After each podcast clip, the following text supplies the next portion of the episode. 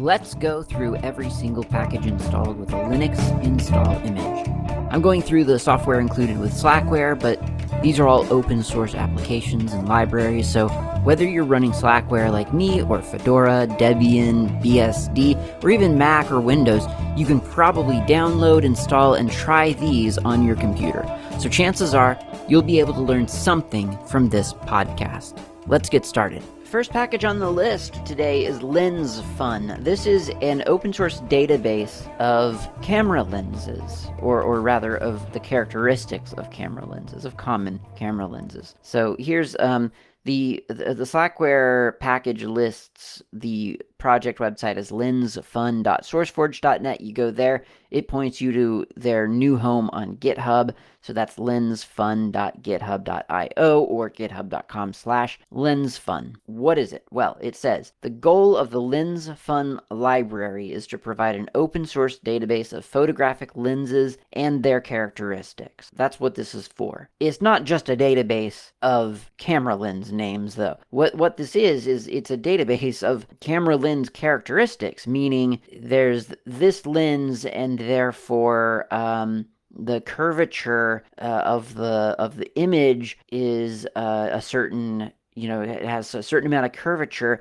uh, around the edges. Or maybe it, it has a slight uh, fisheye effect you know at the very center or or whatever you know like different characteristics of of what a photo would look like according to what kind of lens was used to capture that image because lenses aren't perfect. They they have they have irregularities. They have um, unique traits that that maybe are intentional, maybe not, whatever. This database identifies those. This is kind of an, an interesting project too because um, it, it started out as an open source database, and then the the author of that database or the the maintainer of it or whatever um, decided that they wanted to do this commercially instead and closed you know no the database became uh, closed its doors, no longer an open source project. Well, it was open source though, so people, some other group, the Lens Fun group, took the database in its its its final state uh, uh,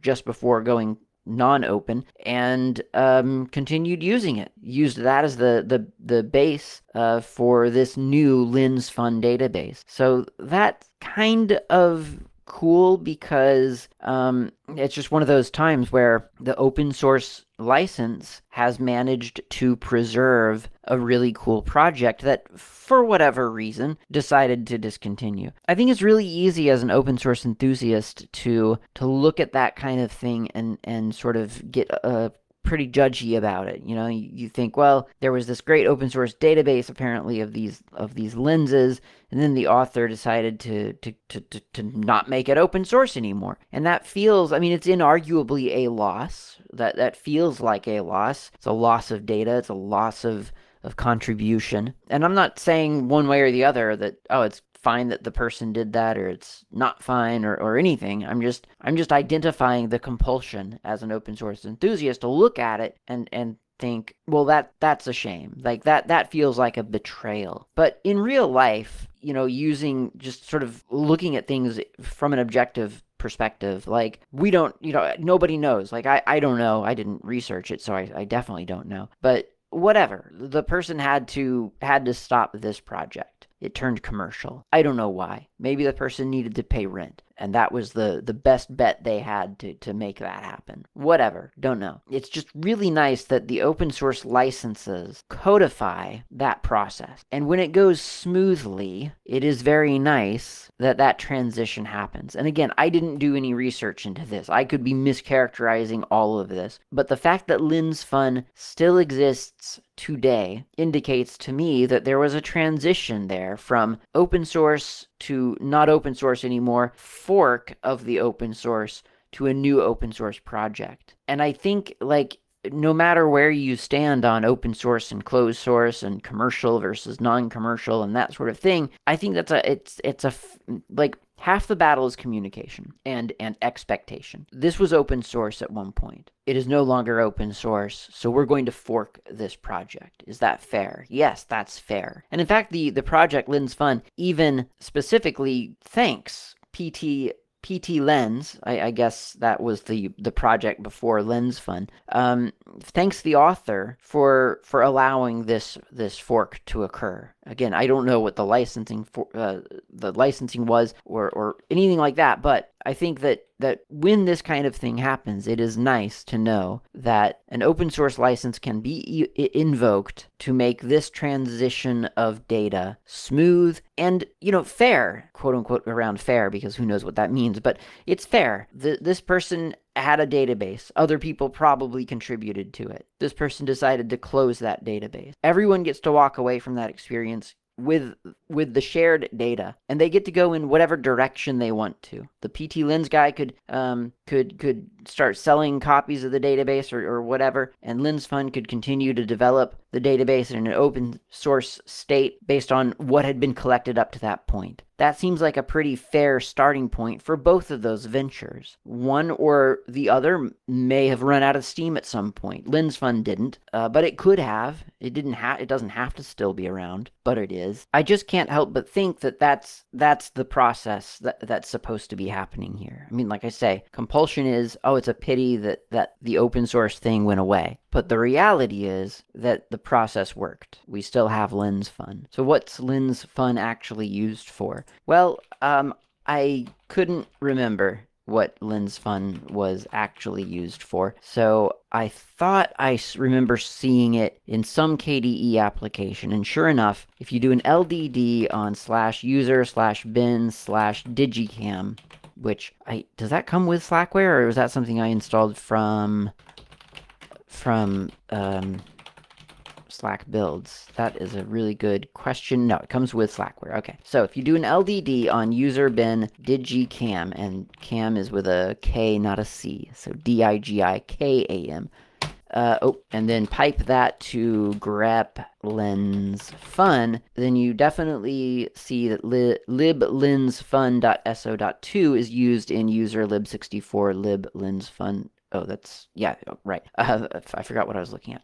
Um, so you, you definitely see that libs liblensfun is used in this in digiKam. That the output of LDD identifies liblensfun as a linked library uh, to, to, to back to you know the digiKam was compiled against uh, liblensfun. So that's at least one place where it was used. I checked Gwenview too because I had like this this, this notion that Gwenview might use it as well, but no, it, it wasn't used uh, in Gwenview. So if you if you're using digiKam or or if you have it installed, if you've installed it, uh, then you can launch it. If it's your first time launching, it's going to ask you what directory your photos are kept in. By it defaults to pictures. That's a logical default. It's not where I keep my photographs. Pictures to me are pictures. Uh, photographs are photographs. So I keep mine in user klaatu or uh, slash home slash klaatu slash photograph. And in photograph, I have uh, different directories of, of things that I have photographed. So, for example, here are photos that I've taken at museums. Here are the uh, here are photos that I've I've taken uh, outside. You know, nature shots of like plants and mountains. Um, the the the best bet usually I find for testing well almost anything um, for photographs but but definitely for this kind of thing for the lens distortion. I mean unless you have a picture that you just you you're looking at and you think that's that's weirdly distorted like something's up um, then then a portrait shot something with a human face in it will very frequently be the thing that you want to look at simply because we all know what faces are supposed to look like. That's that's why human faces in photos are so darned useful. It's a, we we look at so many faces all the time, and it is it's one of the dead giveaways when something is not quite right. We'll notice it in the face. So open up a portrait shot if you have one of somebody, and uh, go up to the enhance menu in digiKam. I mean, there's a, there's a lot. I, I start at the enhance menu, but I mean, there's there's there's actually an editor in digiKam. That's the point. So I think I have mine set that if I click on an image, it opens it up in the digiKam editor. But I think if, if that's not your default setting, I think you can right click on it and tell it to open in in editor. I think. I don't know. Like I said, I have it set to open in editor, so it's a little bit I'm, I'm not exactly sure. Maybe it's in a edit menu or something. I'm not sure. Um, but I'm clicking on an, uh, on a photo, opening it in the image editor, and it's not anywhere near like a GIMP or a Krita level photo editor, but it's a useful editor. I'd say it's it's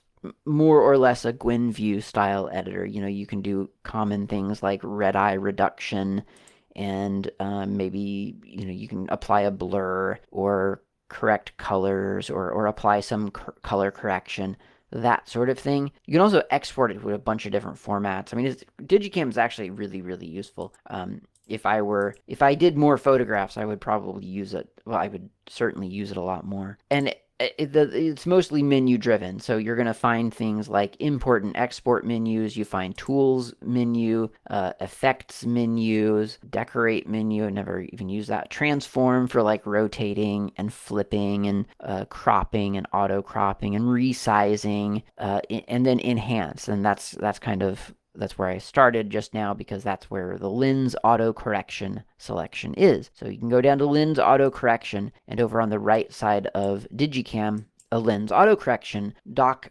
Docker dialog uh, dialog box or window, whatever palette opens up in the side panel there of the application. And this is this is the lens auto correction panel. So all of its all of the selections here apply to exactly this process. The first thing I do typically is show grid. That's the, that's the selection to just give you literally a grid over the photograph so that you can kind of see how things, you know, with with if there's no grid, then when something shifts you you you sometimes can sublimate it because you don't so you're not offsetting that shift by anything whereas if there's a grid we our, our brains tend to notice movement within each space. So it just, for me, it makes it more obvious. So I'm showing the grid, and that's just got a little overlay. And then you can choose the make the model and the lens that you used to make that photograph, to take that photograph. Um, you may not have that information. Some photos have it in their metadata, some don't. It just, it really depends on where that photograph came from, how you took it, how it's been saved and resaved and processed. So it really just kind of depends. But uh, maybe you know your camera. Maybe you know exactly what you took this photograph with. In that case, you can choose the make. Also, I'll choose Canon. This wasn't actually actually my camera, but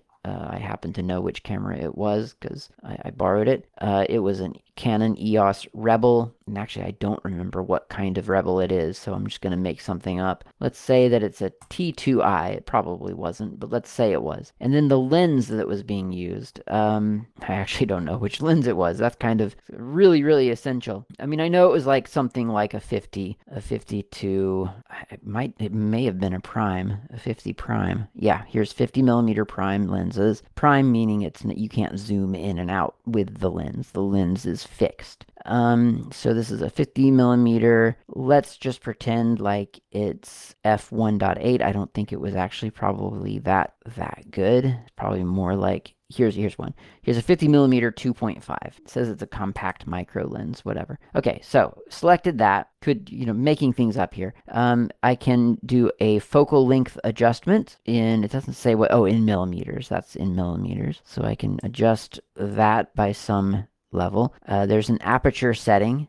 We oh okay.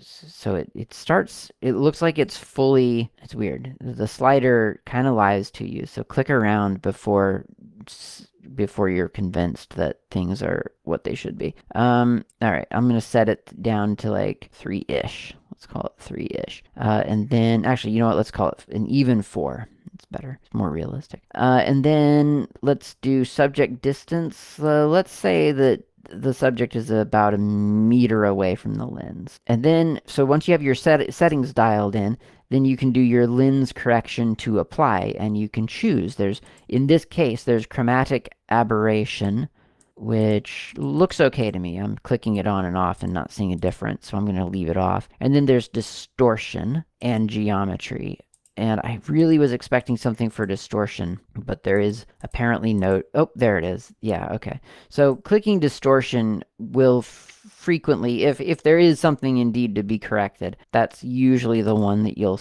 you'll really see something different because that's that usually means like distorting the image um, or you know, I guess you could think of it as undistorting the image because you're you're kind of taking these curves in the image and and smoothing them out. Like no, you're not supposed to to to to taper upward uh, horizon near the edge of the lens, you're supposed to remain flat uh, because you know lenses are round and sometimes you'll get distortion on the around the edges. So that is um, how you could do that, and then you would click OK, which I'm not going to do because I don't actually want to apply made up corrections to an image that's perfectly fine. But that's that's using lens fun. All, all that that information about the, the maker of the lens and the model of the lens and the, the, the, the lens size all of that stuff is from lens fun because you know they've collected all that information. They can detect common uh, aberrations, I guess, in lenses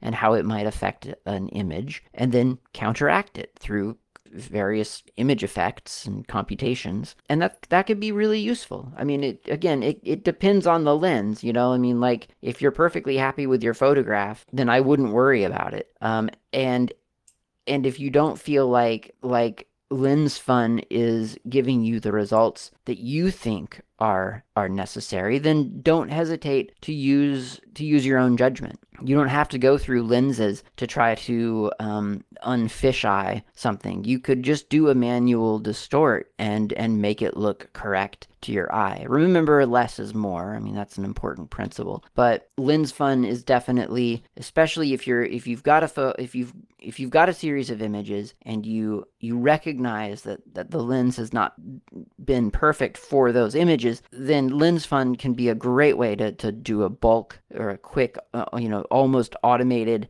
sort of process of, of fixing common mistakes. So that's Lens Fun as seen through digiKam. There are probably other applications that use Lens Fun, and you could certainly use it yourself. After all, there is a lib lens fun, so if you're programming, you want something to, to access common lens definitions and then counteract their effects or mimic their effects, Lens Fun is there for you. Okay, the next one in the list after Lens Fun, let's find out what it is together because I'm clicking around as I speak. After Lens Fun is libaio. This is the asynchronous I/O library. Now, I don't have a whole lot of experience with this because I don't do this every day, so I'm I could get some of the details slightly fuzzy in terms of what belongs to what. But libaio basically asynchronous I/O in input output. The the the two basic sort of syscalls for that kind of thing for input output on you know on the file system level or on the kernel level really are read and write. You can just type into a terminal man read oh that is not the correct one okay man uh, man 2 that's the man space and then the number 2 because this is in the the the, the section uh, 2 section of the man pages.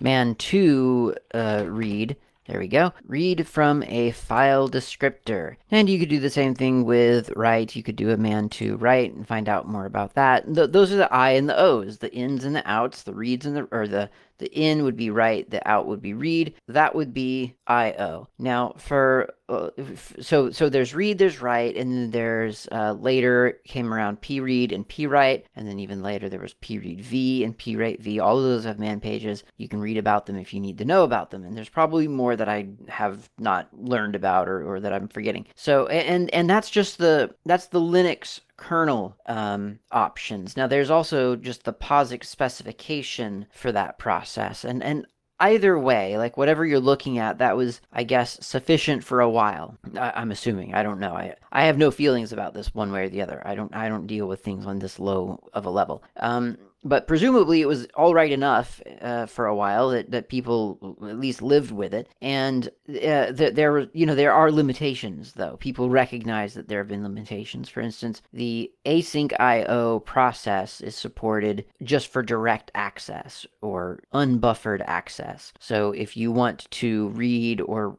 write with an intermediary sort of stopover in RAM, sorry, you can't do that asynchronously. You can do it when you're just direct reads, but you can't you can't stash bits and pieces away uh, to to to look at later or or on the way over. Uh, there are problems or there are things that some people don't love about the API, the way that you access these functions from within C or C++.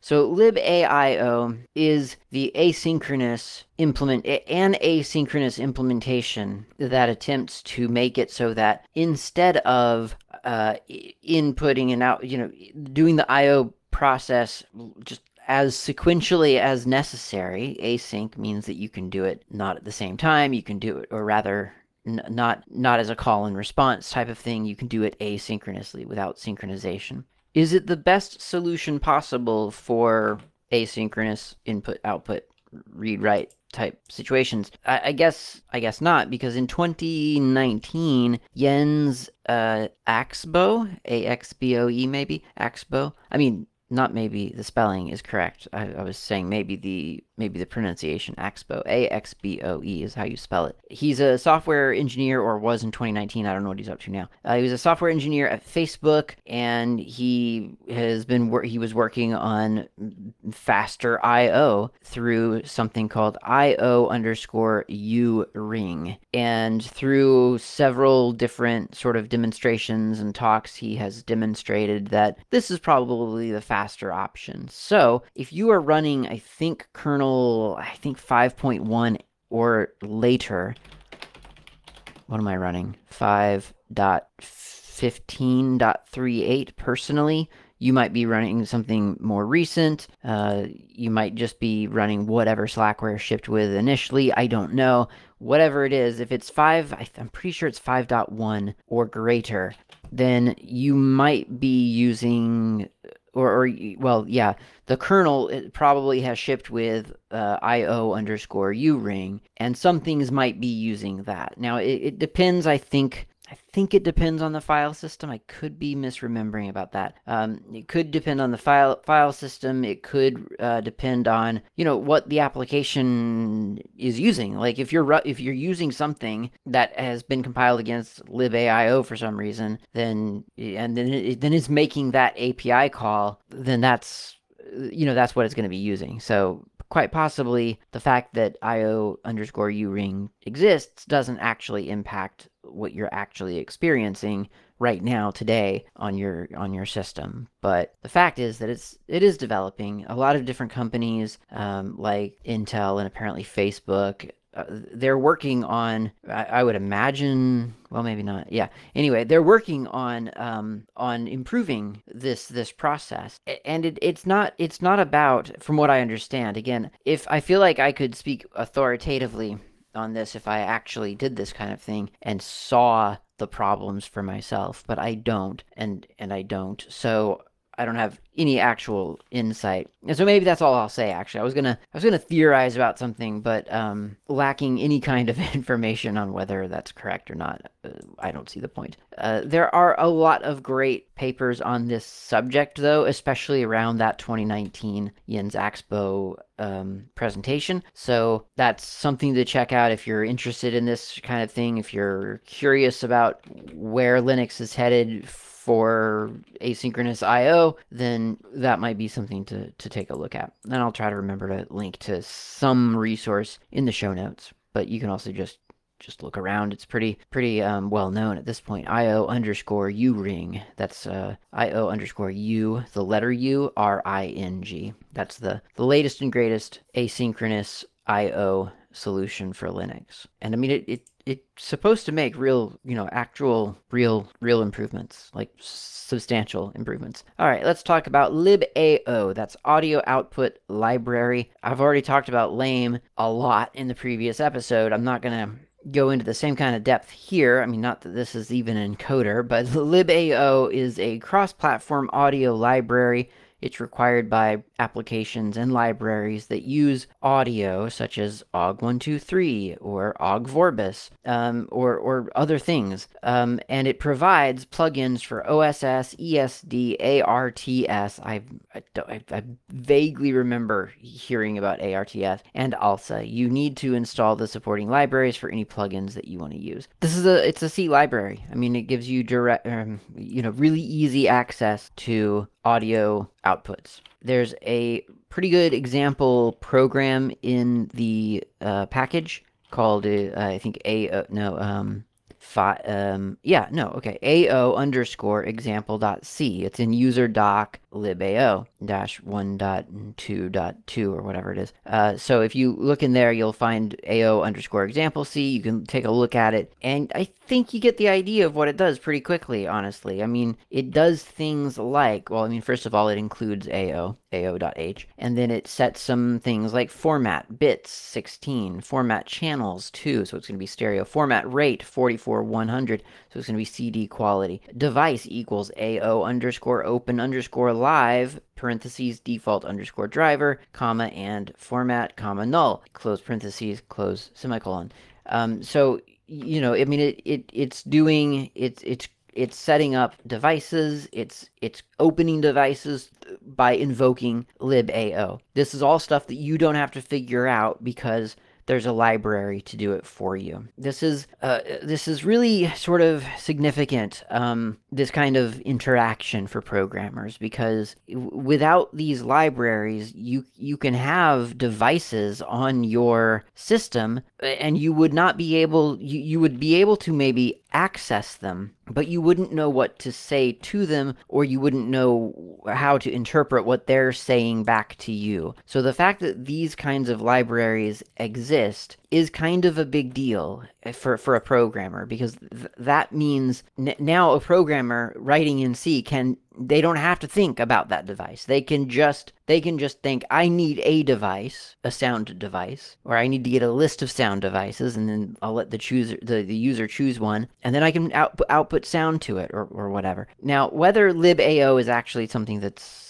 super useful today. I don't know. I, I don't know. I guess it, it could be. I, I, I kind of feel like a lot of people are going to be just writing to some some sound server rather than you know certainly to directly to a device. So I don't know how big of a deal libao is in 2023 but the library itself is important because it provides that interface it, it provides that that sort of SDK, if you will, to, to access those devices. And it feels like it's time for a coffee break, so let's go get a cup of coffee, and we'll come back and finish up the show.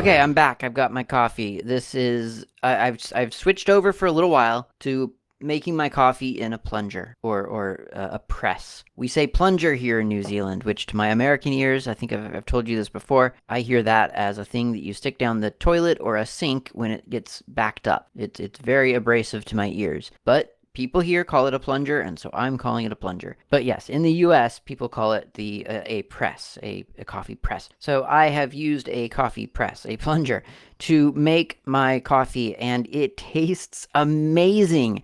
I I go through, you know, sort of a cycle here of sort of forgetting that I have a certain option for a coffee. And I think, I mean, for the for all winter, in fact, I forgot that I had a plunger. Really, I just I kept making it in either my stovetop espresso maker or my stovetop uh, percolator, and I was quite happy with it. Um, and then what for whatever reason, yesterday I opened the the cabinet where I keep my coffee and I look in and I, I, I noticed the plunger and I thought, why don't I I just want one coffee, one, one cup of coffee right now. Why don't I use that? So I grabbed that, made a cup of coffee, and it tasted amazing. I mean, can it can it sparkle? Does coffee sparkle? I mean, it shouldn't, but that's kind of like if you if you think about sort of what that what sparkle makes you think about, as long as it doesn't make you think of like uh, sparkling water or soda pop or anything like that, but it, it was just such a bright and uh, just happy and wide open kind of revelatory flavor. It was really good, is what I'm trying to say. And this was just, you know, the same old beans as I've been having, so bomber again, but it just tasted amazing. So I've, I've really been enjoying my my single cup plunger coffee uh, lately, and I just figured I should let you know. If you've got a coffee maker that you're forgetting about, switch back to it. You know, after a month or two, see see what it does because I mean it'll surprise you. I think your your taste buds get acclimated, and then you have to kind of like mix it up a little bit. And when you do, it's exciting. All right, so the next one in the list here is uh, lib of course, app indicator. App lib app indicator over on Launchpad on Ubuntu's very special project tracker. LibApp indicator. It makes sure your Plasma 5 systems tray is functional in GTK applications, or, or I should say, it, it, supports GTK applications. So if there's a GTK application that you want to send to your system tray, this this ensures that that, that functions correctly within KDE. And I guess that's the only thing that exists for that. I don't know. I'm I'm kind of I'm legitimately surprised that that's that that that wouldn't just be something already in Plasma. It you know already like just from the KDE project in other words. But it exists here, so I'm assuming that that's where it comes from. Which tip of the hat, thank you Ubuntu. That's really really great. Um, or maybe it's just yet another one. You know, I don't know. Maybe it's just another lib app indicator. Maybe there's another thing within KDE that does the same thing, but this has a different interface and the Ubuntu programmers are using it because they prefer it. I don't know. I don't know the story, but I appreciate it. I certainly do. I don't know, you know, how many KDE applications I use that use the systems. Just Handbrake, maybe? Maybe that does. So that I might benefit from that, although I haven't used Handbrake in ages now. Uh, yeah, so I don't know. I mean, there there might be a GTK application out there. Firefox. I use Firefox. Does I don't think that uses. Yeah, I don't know.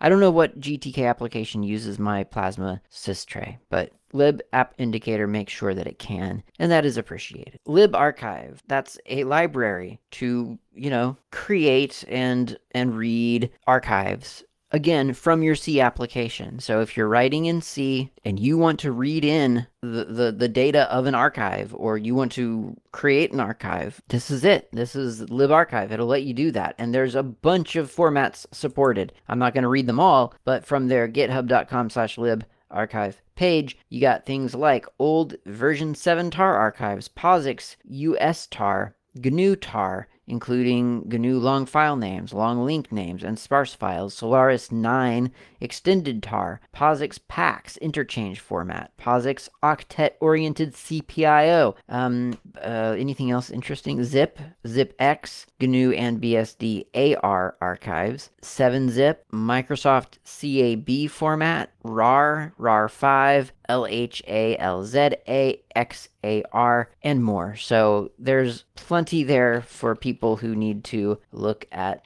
an archive. And that's not it. That's not all. They've got test suite. Uh, they got a test suite. So if you go to their GitHub page, you can look at their test code and kind of get an idea of uh, of how to use this thing, which is always handy. Um, I think it's always difficult, you know, when picking up a library to know what to do with it. You know, where where to even start. I mean, you know, you start with the documentation, that kind of thing. But sometimes it's just so much clearer to just see the code and and, and get it. You just get it then, you know, or or you don't, but you might get a start, and then you can look at the docs, and, and maybe that'll clarify. So it does have a test suite. You can look at it. It's very nice. Next up is lib async in S. This is an asynchronous name query library. libasyncns is a C library for asynchronous name queries. It is an asynchronous wrapper around libc's synchronous get a, a getaddrinfo API. As you might guess, this because it uses the word name, th- this has everything to do with DNS, but it, it is quite quite small. Like if you look at the package contents,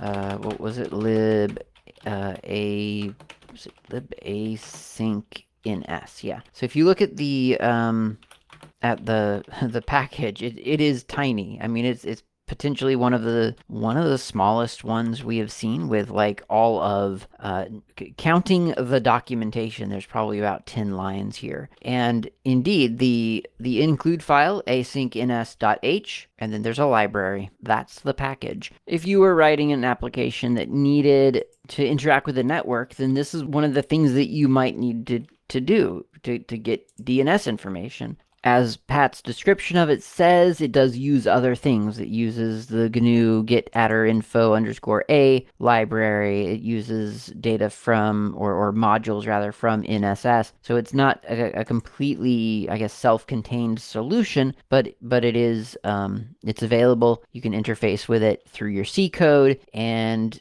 it's probably, you know, it wrappers are I don't want to go out on a limb here and, and say a blanket statement, but a good wrapper is a is a very nice thing, and I'm I'm gonna I'm gonna assume that that's why this is here because this wrapper is probably useful. I mean, it's been around since 2005, so I, I'm imagining that someone is finding this useful. Okay, lib ATA Smart. A lean, small, and clean implementation of an ATA Smart, that is self monitoring, analysis, and reporting technology, reading and parsing library. SMART is a system used by hard drives to monitor factors that may impact drive reliability in the hope of predicting drive failure before it occurs.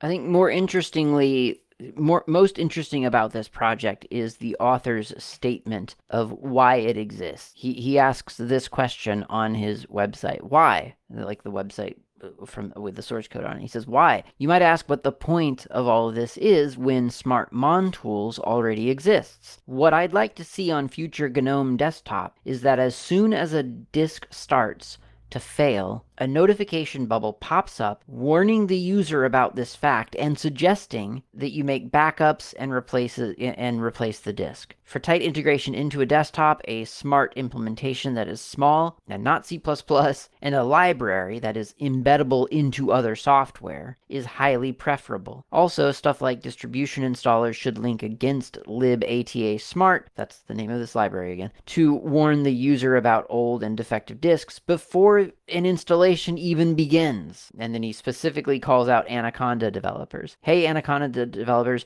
the, the Anaconda is the um, installer application from uh, Fedora. Hey, Anaconda developers, that means you. It's a tiny library. All you need to do is a single call int sk underscore disk underscore smart underscore status parentheses sk disk asterisk d comma sk bool asterisk good, close parentheses, semicolon, close parentheses. So, wow, what a beautiful sort of uh, statement that is. I mean, this is Klaatu again. So, that was the, the author of Lib ATA Smart. And I mean, what a great idea. Like, yeah, let's have this thing be a library that can just be called in other software, applicable software, that can monitor the disk for you. Like, that just seems so obvious to me. Now, I don't, I'll admit, I I don't have this is a very hard thing to diagnose too, right? Like, when do you have a bad hard drive? It's really hard to tell. And it, it, it feels to me, at least, like when a hard drive goes bad, it's too late. It just always seems to be too late. So I've never had a great experience with hard, strangely enough, with hard drive failure. Go figure. Hard drive failure, not a great experience. Wouldn't recommend it. Um, luckily, I, I feel like I got most of my hard drive failure trauma, knock on wood, kind of out of the way earlier in life. Like I, I've I've been there, I've done that. I'm pretty hypersensitive to it now. I back stuff up. I make duplicate copies. I keep stuff on servers. I, I kind of I, I have methods of mitigating expected loss. But would it be different if I had confidence in smart? Possibly. I would like to have confidence in smart, to believe that smart is going to warn me without me having to ask that my hard drive is is could fail within a couple of weeks. Like that would be great. That would be fantastic. I've never seen it though. So i don't know if gnome just doesn't have it. I don't know if kde just doesn't have it. I mean plasma desktop just doesn't have it. Like i don't know. I don't i'm not sure. But i would love to see that. That i think that would be a real benefit to the user. Now I can imagine also, you know, getting annoyed at at at, at a pop-up. Everyone hates a notification, right? But I mean that's easily configurable. You can you could you could build into that notification, okay, I've seen this notification, never warn me again, and then you just don't do the pop-up again. And I think that's okay. I, I don't know why you would ignore something like that, but I guess maybe If you see the notification on Monday and you think, all right, it's expecting a, a drive failure sometime. Well, I've backed up recently. I'm just going to keep using my computer anyway until the, my replacement drive arrives in the mail. Then, yeah, you would probably want to never see that notification again for the rest of the week because you know that you're going to get that replacement drive on Friday. But I mean, yeah, this this is 100% like libata smart just seems like the obviously well, I don't know about libata smart specifically because I, I I don't know anything about it really. Um, but to me, this seems like the correct the correct this is correct, right? Like that that seems really smart to me. Um, I would want that. a 100%. So there's a couple of things here within the libata smart package, ATA smart package, and it sneaks up on you. It tries to hide, but they're in the S bin folder. That's why they're not like where they usually are at the top, user user bin. Uh, it's it's way down, sort of after lib64. So I I missed them the first couple of times and didn't even notice that they should be there until I read up about the project on the website, which listed those skdump and sktest. So skdump, I, I imagine I'll need sudo permissions? Maybe not. Okay. Yes, I do. Okay. Uh, so sudo skdump. Uh, let's just do a dash dash help first. This is essentially smartctl dash a. That's what this kind of mimics. skdump uh, dash dash help says that uh, there are a couple of different options. Well, the, the syntax is skdump and then whatever option, and then the device that you want to query. So dash dash overall show overall status, dash dash status show smart status, dash dash can dash smart. Uh, that shows whether smart is supported, at least in theory. We'll talk about that in a moment. Um, you can get the temperature in kelvins. That's interesting. Uh, you can save the output. You can power cycle things and so on. So um, let's let's try one. Let's do a sudo skdump dash dash overall on slash dev uh, sdc. It says it's good. That's all it says. It's just the word good. So I guess I guess that's enough. Uh, you can get a lot more information than that if you just do sudo skdump no options slash dev slash you know whatever sda sdb sdc whatever. That that gives you a lot of, of output. Uh, it, it tells you the raw read error rate the spin up time the start stop count reallocated sector count seek error and so on. So you really get kind of a, a, a look in a way. I mean whether it means anything to you or not is a completely different story but you do get a lot of data here. And and i think i mean it, it vaguely looks to me like smartctl dash a for me i don't know. I could be i could be misremembering. Uh, i guess i could just try smart smart ctl sudo smart ctl do i not have that installed? Surely i have that installed. Uh, it's successfully opened uh, dash a for smart information I forgot the dash A. Okay. Yeah, it looks it looks superficially like um like like that. Yeah. It's basically the same thing. Cool. All right. So anyway, skdump, uh, nothing gives you a bunch of data about the thing. Uh, it tells you the device, the size, the model number, the serial n- number, I guess, the firmware, the smart availability, yes, quirks, awake, yes, smart disk health, good, yes and so on. All right, so let's try, I don't know, SDA. Oh, actually, I'm going to go back to the short, the shorter, good. Okay, so skdump dash dash status shows good for that one. Um, now, if I go over to, I think, SDE, it says failed to get smart status. Now, SDE is a traditional, normal, I think. Actually, I need to do ls block to find out what SDE is. Yeah, no, it's a, it's a big USB. Maybe I need to power it on. Let's try that. So skdump or sudo skdump dash dash power dash on slash dev slash sde says it's not supported. So uh, apparently, I would I would argue smart is not supported on this device. So I'm going to do can dash smart on slash dev slash sde, and it says failed to query whether smart is available. Um, so operation not supported. So I, I guess that's a no, or is that a third state? Uh, you know, yes, no, fail. So I'm not sure what that means. Maybe it means the drive is going bad. I don't know. I don't care. It's backed up in, in, total. But, uh, you know, whatever. Like, that could be a bad sign. And that's the kind of output that kind of isn't super useful, obviously, because it doesn't really tell me anything. It it it throws me into a kind of an unresolvable loop of you know this it could mean it's fine but that the device doesn't support smart or it could mean that everything's going horrible and the drive is falling apart as i speak. I don't know. That it failed. I mean and i'm not saying that libatasmart should be able to to to to deal with that because um i mean if it can't it can't right? There's no there's no helping that. Um, that said, though, smart control dash a slash dev slash SDE returns a bunch of data. Uh, it says that the the drive is there. It's uh, it's working. It's available. Uh, let's see. It's in the database. Um, what else? Smart support is enabled. Smart support is available. Uh, the uh, overall health self assessment test result has passed. So it is. It's weird that lib ATA Smart doesn't appear to be able to to give the same information as Smart Control dash A. So not sure, not sure what to think about this.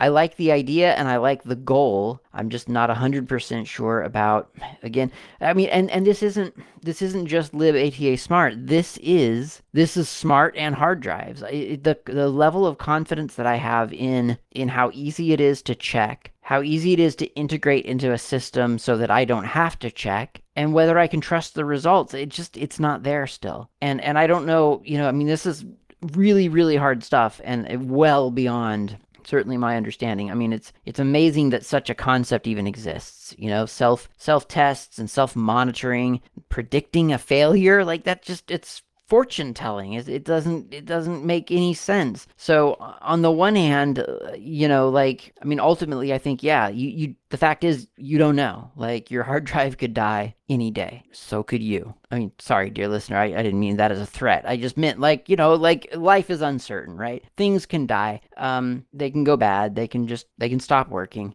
and and that sometimes happens to hard drives. So back up. And if you want to use Smart, if you want to use libata smart or Smart Control dash A, do use those.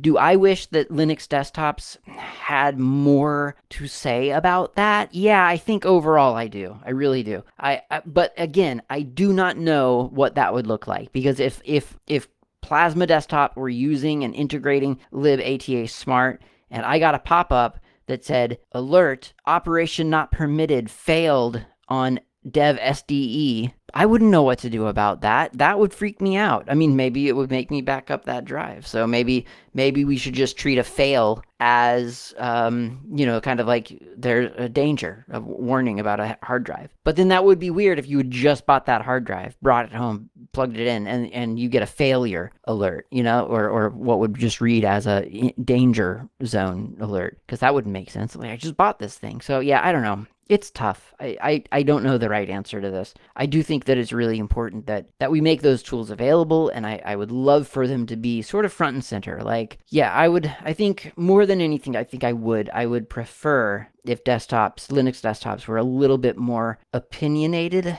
I, I actually don't even like that word for computers, but I, I wish they had more to say. They were more verbose about the state of hard drives. I think that would probably be, I think I would prefer that. I don't want to swear to that because maybe I'm wrong. Maybe it would be a bunch of nonsense data that would just confuse things. But I, I don't know. Could we try it for like a year and then turn it back off and see how we feel about it? I don't know.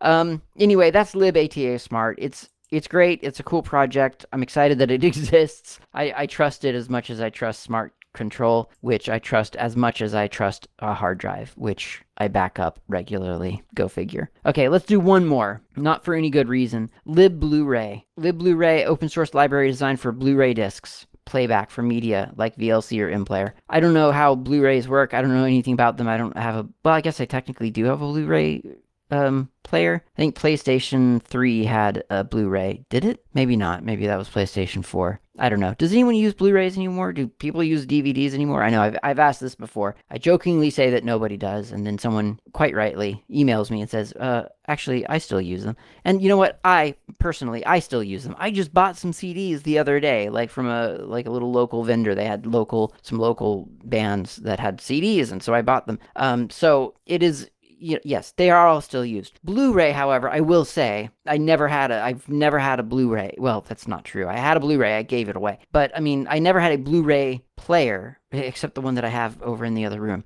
What I'm trying to say is I do not indulge in Blu-ray. By the time Blu-ray was was coming around, I I basically had already sort of switched to just keeping digital files, so it didn't really affect me one way or the other. And I know Blu-ray is like super high res and amazing. I don't care. There's I don't I don't care that much about about um, my screen is not a, a, definition that would betray the the the poor quality of of a DVD. It, it's it's fine to me. So I, I mostly just I use digital files, and Blu-ray uses digital files as well. But you know what I mean? I have a file, a little icon on my desktop. I click it, it plays a movie for me. That's what I want. So Blu ray never really excited me. This is Lib Blu ray. If you use Blu rays and you have a Blu ray player for your computer, this library, this very library, could be the thing that you're using to watch that Blu ray. What kind of encryption there is and whether this cracks it, I don't know. I've never used this thing. I don't know. I don't know how any, anything about Blu ray. But there you go. There's the library for it. Check it out. All right, that's it. That's everything. Uh, let's end the show. Thanks for listening. I'll talk to you next time.